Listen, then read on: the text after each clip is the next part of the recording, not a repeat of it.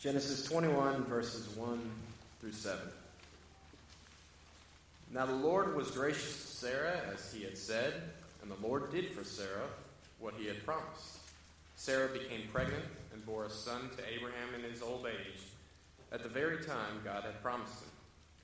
Abraham gave the name Isaac to the son Sarah bore him. When his son Isaac was eight days old, Abraham circumcised him as God commanded him. Abraham was a hundred years old when his son Isaac was born to him. Sarah said, God has brought me laughter, and everyone who hears about this will laugh with me. And she added, Who would have said to Abraham that Sarah would nurse children? Yet I have borne him a son in his old age. It's the word of the Lord.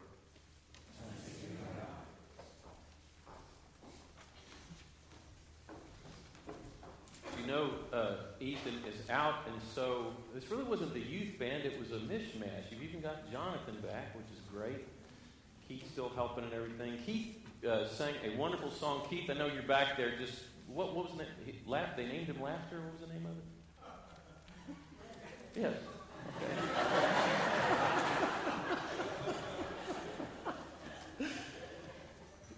He's actually getting me back. I, I, stepped in too early, and Whitney, get, I called Whitney up too early, and I, I gave a big swoop for the choir and everything, and he really resented that. I turned around and did that, and he looked at me like, "Who are you?" So uh, that's what he's doing there. But it was a wonderful song until just a minute ago, in my opinion. Uh, oh, it's just great, and it talks about how what was such an impossibility came to fruition. And, and what's amazing to me is the church started with a joke. You ever thought about that? The church started with a joke because the history of ancient Israel started with a joke. Have you heard the one about Abraham and Sarah? Here she is, what, 90 years old and nauseated with morning sickness, craving pickles and pizza, this kind of thing. Someone has said that Sarah is the only woman in town who paid her obstetrician with her Social Security check. Think about that.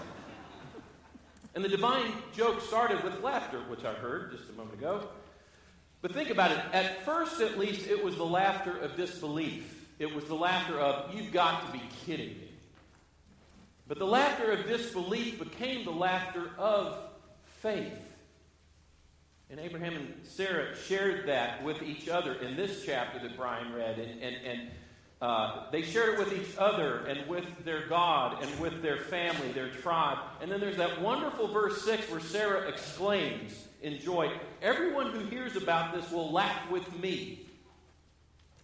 And this is your and my opportunity to laugh with Sarah over what was impossible for us, but not for God, and you're invited to share in the laughter of faith today. And how do we get in that spirit? I wish we had baby Isaac here to show off and I could dedicate him, but he's already gone on to be with his maker and everything. But we do have baby Micah, and in a sense, is Micah here to uh, kind of celebrate the, the new Micah or Michaela who will come soon uh, for the Simpsons. But this is actually a little baby named Micah, and it just says a lot about babies when they can just be sent into orbit uh, because dad is tearing some paper. So I just thought this would get us ready. So go ahead,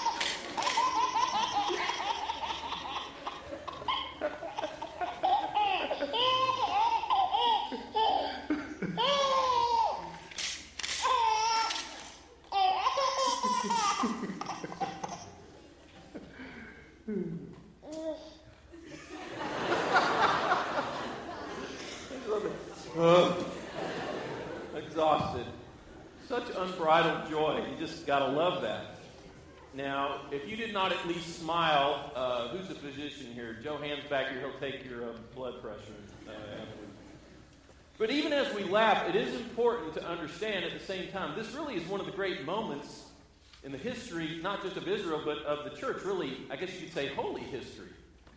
This is without question one of the great events in the Old Testament, right up there in many ways with Moses leading the Israelites out of Egyptian bondage or the new covenant that God gave through the prophet Jeremiah. I mean, this is, this is an amazing moment. The New Testament refers to this event of the birth of Isaac 50 times. I don't know if there's another Old Testament reference that comes into play so much in the New Testament. So this is very, very significant. But even as we know today that you know, Isaac was the fulfillment of these promises and all. It can still be tough for you and me sometimes when we're facing difficult circumstances, when we're uncertain about something, when we're frustrated, when we're fearful. And sometimes it's hard for you and me to have the laughter of faith. We can even become rather negative and cynical about it. Which leads me to it's interesting the two times that laughter is referred to specifically in the New Testament. Do you know when they are? And people ask me parenthetically, you know, did Jesus laugh? No doubt he did. He used a lot of humor. There's a wonderful book by a guy named Elton Trueblood called The Humor of Christ. And I think he, he shows, I think it's 32 instances that where Jesus uses humor. Now, we don't always appreciate it because, you know, the way that you used whatever, hyperbole or irony back then, you know, it was funny back then. It was one of those locational joke kind of things. But where in the New Testament is laughter actually mentioned? Two places. And the first place it's mentioned, it is a negative kind of sinful laughter. Does anybody know where it is? It's when Jesus goes into the home of Jairus, the administrator of the synagogue, who came and fell at Jesus' feet saying, My daughter is dying.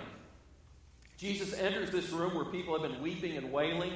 They fall silent when Jesus walks in. Jesus walks into the room and says, She's not dead, she's only sleeping. And I'm sure after a silent pause, they broke out laughing.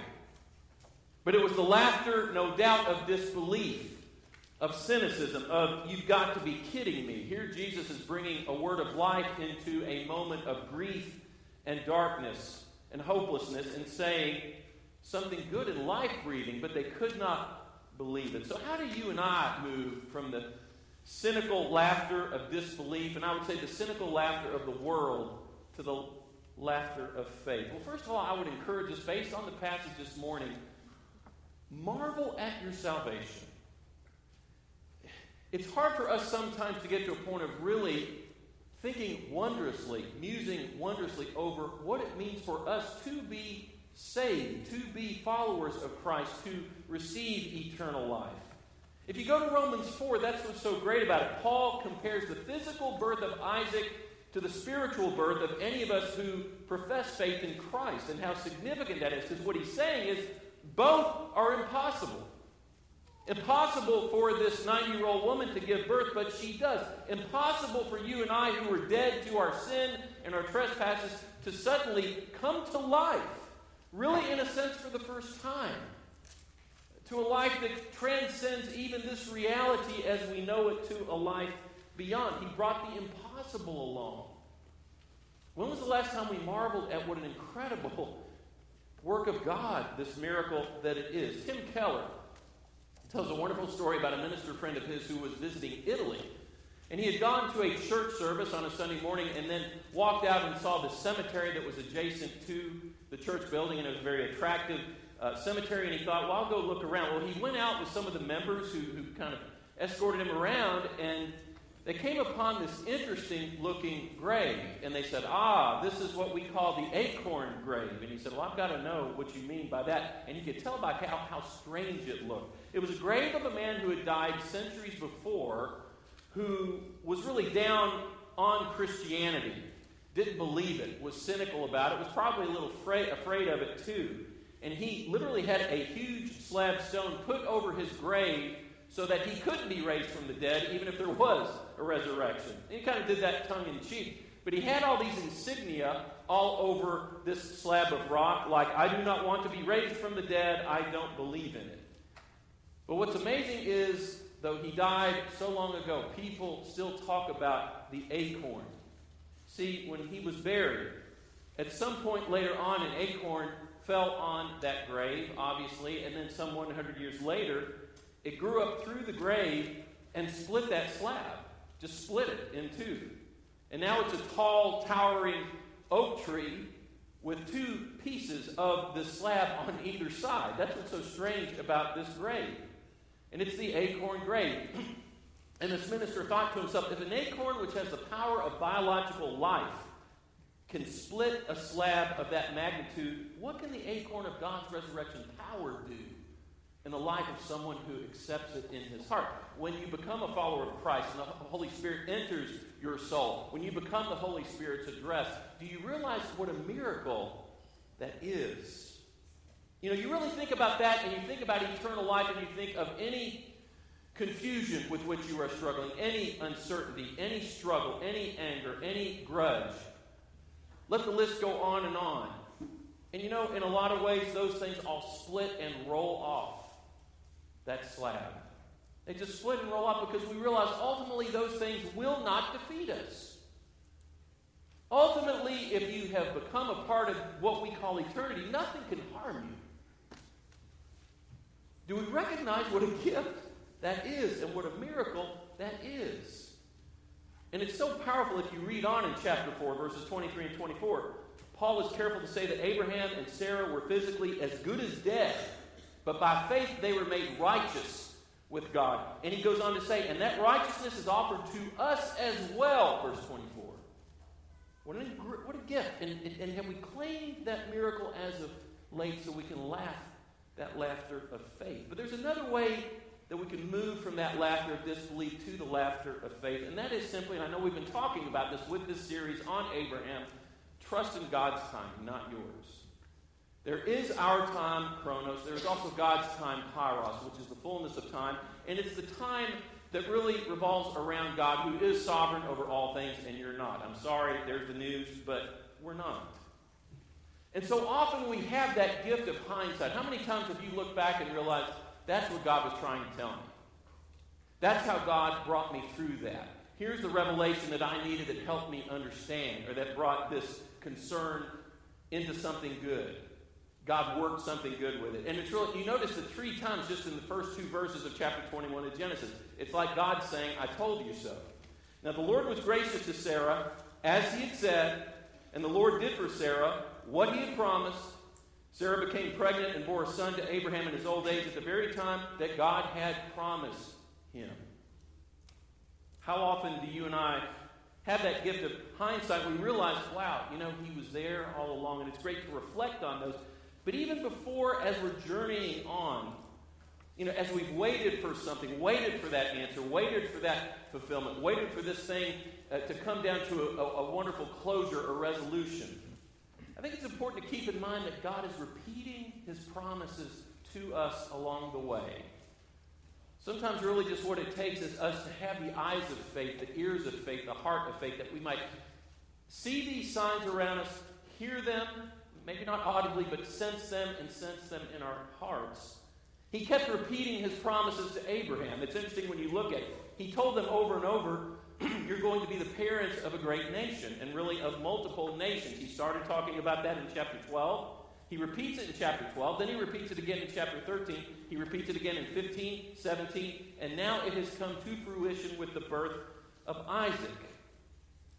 And I think he does, in fact, I know he does that for us. Now, we not, might not experience the answer, the revelation, the closure, whatever word you want to use for it. We might not have it realized for us when exactly we want it to be realized. But it does come along, and He will repeat it in many and various ways. In fact, sometimes He doesn't reveal it to us all at once, and I think partly that's for our benefit. I think that is a grace in many ways. That's what He does with Abraham. If you go back to chapter 12, basically He says to Abram, you know, turn to the west and walk and go away from Ur. I'm going to make you a father of nations. Oh, okay. And that's all he says. He doesn't explain how he's going to do it. You got to go to Genesis 13. Does he get the full answer there? No, it says that Abraham was walking in faith, and God came to him and said, Look north, look south, look east, look west. I'm going to give you all of this one day, and your offspring will be many. And he's like, okay, now how's that going to happen? I know that, that my wife is, uh, is barren, so I don't know if it's going to happen that way. How's that going to happen? Well, God doesn't reveal that yet. You go to chapter 15, and he says, no, this is going to be a son who comes from your own body, is what God tells him. He's thinking, okay, well, it can't be Sarah. Uh, and then they try to take matters into their own hands, like we talked about last week, and the Hagar thing did not work out well. So he's still mystified. Well, well how is this going to happen? How, how does this going to? And then you get to chapter 17, and, and that's where God tells him, no, Sarah's going to give birth. And Abraham literally falls on his face laughing, and then he pulls Sarah in on the revelation in Genesis 18, and she laughs as well. And I think it reminds you of me that sometimes God, in His grace, doesn't reveal the answer to us, the resolution to us all at once. Sometimes I, I don't think we could handle it. I don't think Abraham could have handled it all at once. But the most important thing to keep in mind is God will continue to reveal signs to us along the way. He does that regularly. He does that for us. But that's the tough part. How many times do you look up and say, Can I just please have the map? Can I please see how this is going to end?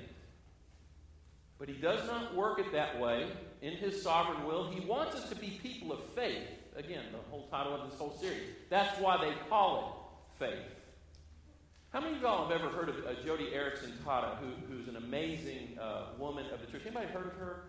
She uh, is a quadriplegic, had a diving accident, and is just really one of the great spokespersons of the church, I think. And one time a reporter from the New York Times asked her, How would you define faith? And she put it this way, and I think it's just very to the point and practical. She said, Faith isn't the ability to believe long and far into the misty future. It's simply taking God at His word and taking the next step and trusting He will give you signs as you step. That's, I'm going to say this again. Faith isn't the ability to believe long and far into the misty future. It's simply taking God at His word and taking the next step and trusting He will give you signs as you step. I wonder if there is some part of your life right now where you, you're just thinking to yourself, well, I could really use a sign right. I really need to sense God's working in and through this situation in which I find myself. I'm struggling to trust Romans 8 28, where it says, In all things, God does work for good You will hear, you will see, you will experience those signs.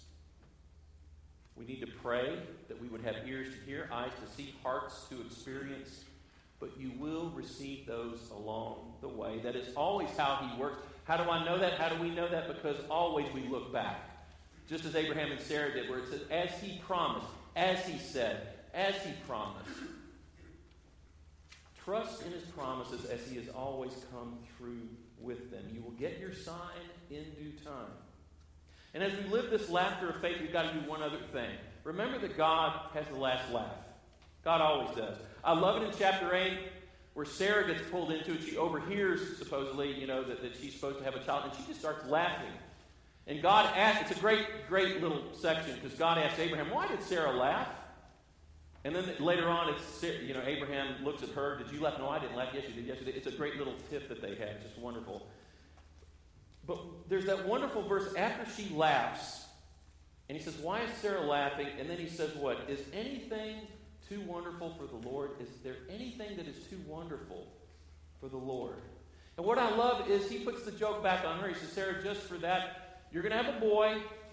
And I'm going to name him Isaac because it means laughter. So you can remember that the final laugh is on you. The joke's on you. How do you like that? Who's laughing now? Wonderful, wonderful story.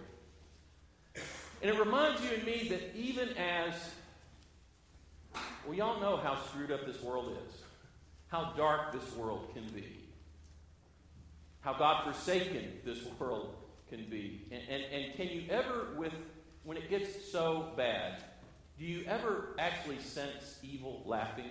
Do you ever sense that?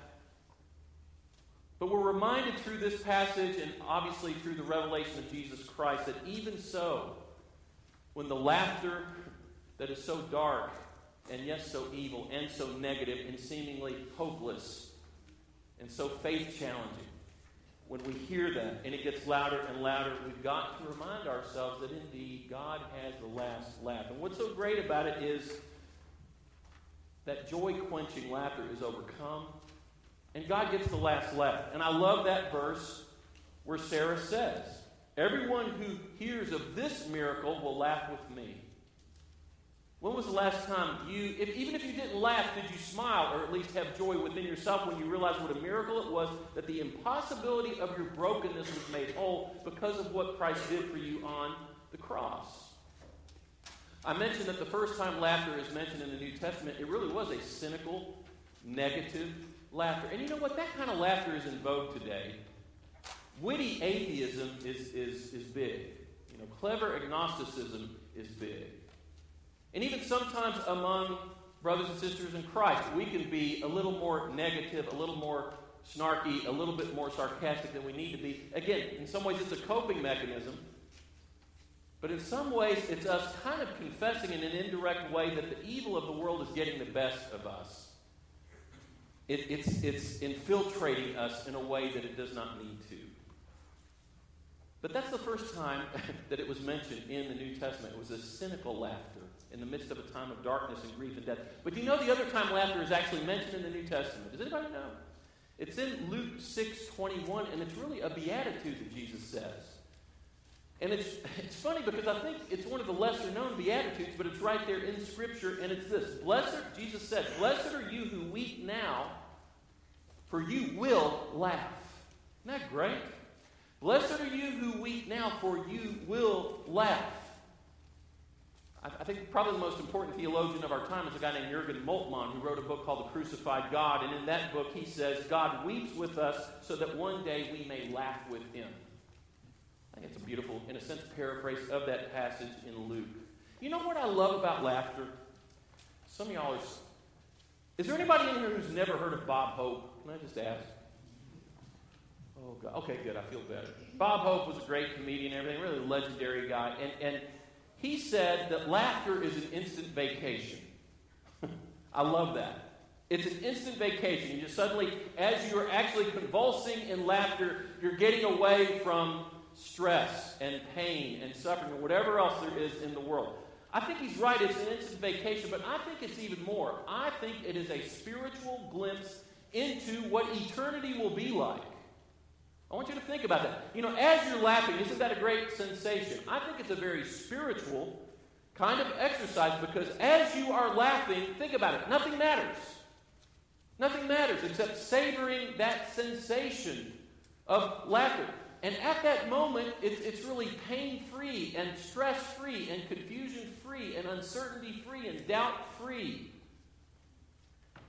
Doesn't that remind you of Revelation 21 where it says every tear will be dried? And basically, what? Tears will be no more, and suffering will be no more, and stress and strain will be no more, death will be no more, darkness will be no more.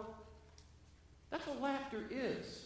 I think it is a wonderful earthly glimpse of what the kingdom will be like except it's going to be even, even, even much more than that. Reminds me of Ephesians 3.20 where it says, What? Now to him who is able to do immeasurably more than you can even imagine. You know, if we have that to look forward to, nothing can really get the best of us. Nothing really can. Think about all these amazing jokes that he played. A 90 year old woman having a kid, a murderer who winds up leading people from Egyptian bondage. This little, this little kid who winds up defeating a giant. This God who miraculously, mysteriously sends his son into the world to teach us how to live and who died for us and taught us how to die to self and actually got up after three days that we might get up one day too after we die. Amazing. Christians don't see a hopeless end, we see an endless hope. We need to keep that in mind. There is that cynical, biting, negative laughter, but then there's the laughter of joy that really is deliverance from pain. Deliverance from pain. Larry Crabb is a guy, he's a pastoral counselor, has written many books on Christian counseling. And, and in one of his books, he talked about a friend of his named John, and they were kind of having kind of a deep session over lunch. It wasn't a counseling session, but it was over lunch, and this friend of his named John was just recounting how he grew up in a very tough household, a very angry family. And he said that meal times were the worst.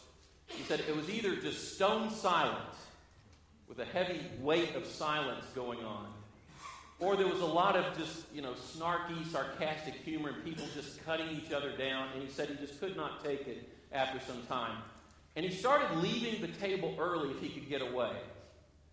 And he would go down to this house. It was like a big old fashioned house down the street. And he would always hear laughter in there. And John would literally get up under the porch and just sit there and listen to this family, usually as they were uh, having dinner.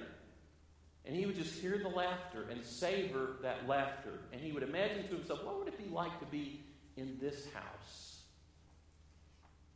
And Larry looked at John and he said, John, what if? What, what if that the father of that family sent his son down, you know, somehow he knew that you were under the porch and sent his son down to invite you up into that room and you sat down at the table to have a meal with them and there was laughter and joy. And, and let's say you sat down and as you sat down you accidentally spilled the water on your shirt. And what if the father just belly laughed out loud and said, you know, get him another shirt, get him a dry shirt, give him another glass of water. I want him to enjoy this meal with us. And he said, John just welled up with tears and he said, that would have meant everything. And Larry said to him, John, you've been invited into that house. And so have we. So have we. We've been invited to that same house where Sarah and Abraham and all other flawed, dysfunctional, stumbling Christians are invited. It's so helpful to read this story of Abraham and really go through it as truthfully and raw as we have because they were not perfect by any stretch. No need to idolize them. They stumbled and fell as you and I do. And yet, nevertheless, there was enough faith in them to press on that promises would be fulfilled. And they can be just the same for you. No matter how prodigal you've been, no matter how prodigal you've been, you can always re enter the home. And there's a celebration going on. And what great news. Let's pray together.